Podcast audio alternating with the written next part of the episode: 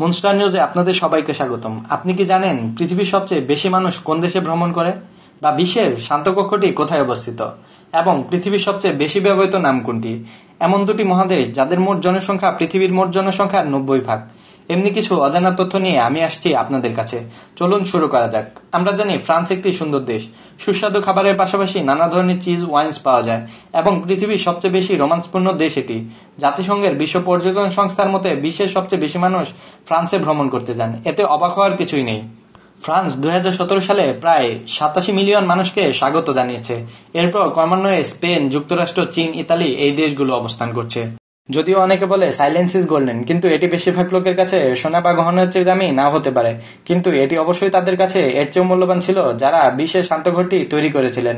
ওয়াশিংটনের রেমন্ডে মাইক্রোসফটের সদর দপ্তরে অবস্থিত ল্যাবরুমটি মাইনাস বিশ দশমিক তিন পাঁচ ডেসিবেলের শব্দের পরিমাপ করে, যা মানব শ্রবণের নিচে বিশ ডেসিবেল এবং গ্রহের সবচেয়ে শান্ত স্থানগুলোর সব রেকর্ড ভেঙে দেয়। এবং এই কক্ষটিতে আপনি প্রবেশ করলে নিজেকে বধির মনে করতে পারেন।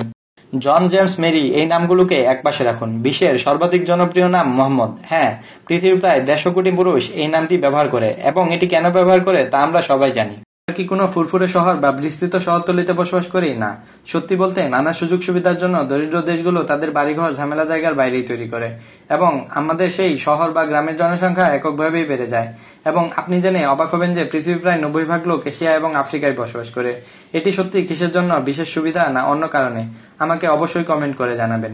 এমন অজানা ও মজার তথ্য পেতে অবশ্যই আমার চ্যানেলটি সাবস্ক্রাইব করুন এবং ভিডিওটি লাইক, কমেন্ট এবং শেয়ার করুন। ধন্যবাদ।